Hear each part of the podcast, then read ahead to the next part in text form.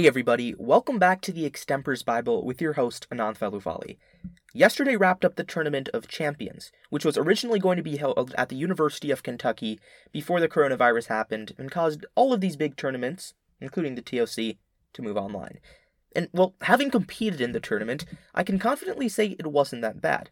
In fact, I'd go as far as to say it was a pretty fun time. And so, for all of the extempers competing at nationals and dreading the experience, I just wanted to explain my own personal interactions with the online TOC and why I consequently do not think that online nationals will be that bad. So, seniors, don't fret things too much. Let's start out by talking about all the normal parts of the tournament and how the TOC adjusted accordingly. You see, similar to a normal tournament, things started off with pairings on Tabroom. You'd locate your name and you could see your judge, your room number, and who else you were competing against. From there, it was a lot like heading to the prep room, except this time you logged onto the TOC's website, which you can check out at uktoc.classrooms.cloud, and found the Extemp wing.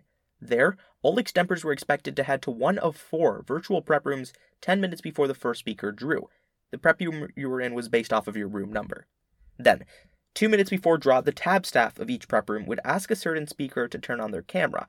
For example, if I was the fourth speaker drawing at 10:30 a.m., a tab official would ask all fourth speakers to turn on their cameras, including myself, at 10:28 a.m. and head to the Prept website if you weren't already there.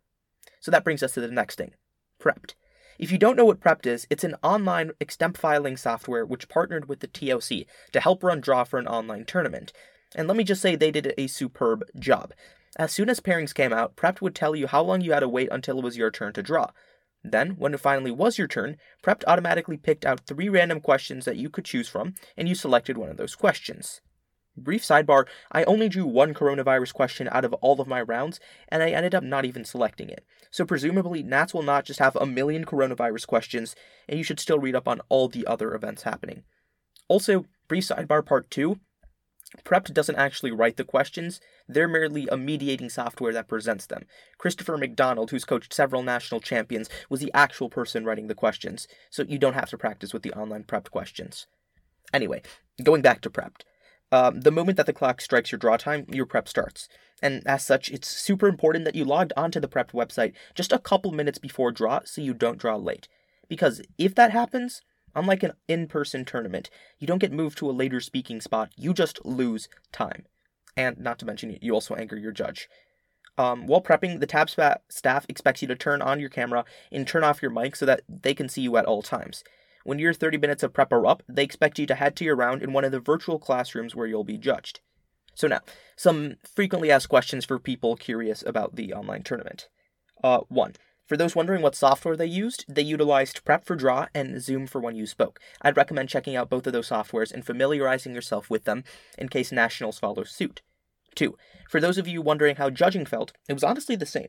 The judges could still pick up on your verbal stumbles, they could still tell if your analysis was faulty, etc. You still had to dress up and whatnot. And also, it didn't feel cold and overly formal either, which I thought it would. The judges could still appreciate a good joke, and there were sometimes even audiences of other people watching. Third, for those wondering what could be done better with the online tournament, I would suggest finding some software so that the judges can both monitor a student's screen and camera during prep, not just their camera. This would prevent cheating since the judge could see if the student was typing their speech online. I would also recommend finding some way to source check students, since you can't really do that online. But honestly, cheating was not that big of a problem. I felt like every competitor was A, afraid of getting caught, and B, felt like it made their victories unfair. I would also find a better way of making the live streams more accessible for observers that wanted to see the competitor speak. It was on a Google Sheet which had a lot of network traffic and was thus unreliable. And not all judges posted live streams. Finding a more universal way of doing things would have been nice. Um, fourth, for those of you all wondering how awards worked, it was a live stream on YouTube, and just like normal awards, it was long as heck. And yes, there were still elements of suspense and excitement you'd get from a normal tournament. And I have no idea if we're getting trophies. I think it's just keychains and stickers, but I may be wrong. I hope I am. Keychains and stickers would not be as cool as a big trophy. And finally, for those wondering if they should invest in any audio or visual equipment, it honestly depends. The judges still have to see you and hear you, and if your Wi Fi is laggy or your audio quality or camera quality isn't great, investing in a simple mic or something to fix your lighting could go a long way. But I recognize that not every extemper has access to that.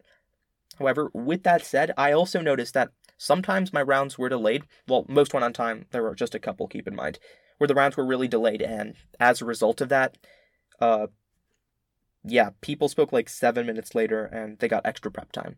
And hopefully, we're trying to avoid that. Now, with all of that out of the way, I can confidently say Nationals will be a pretty fun experience. It certainly has its ups and downs, but all in all, the judging, awards, and the overall vibes feel the same. I even remember people in the prep room talking with one another before draw.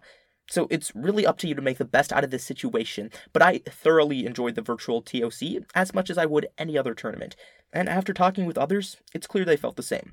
So honestly, practice how you have been before the coronavirus, making sure your network connection is strong and recording your speeches, noticing if your digital presence feels the same as your in-person one.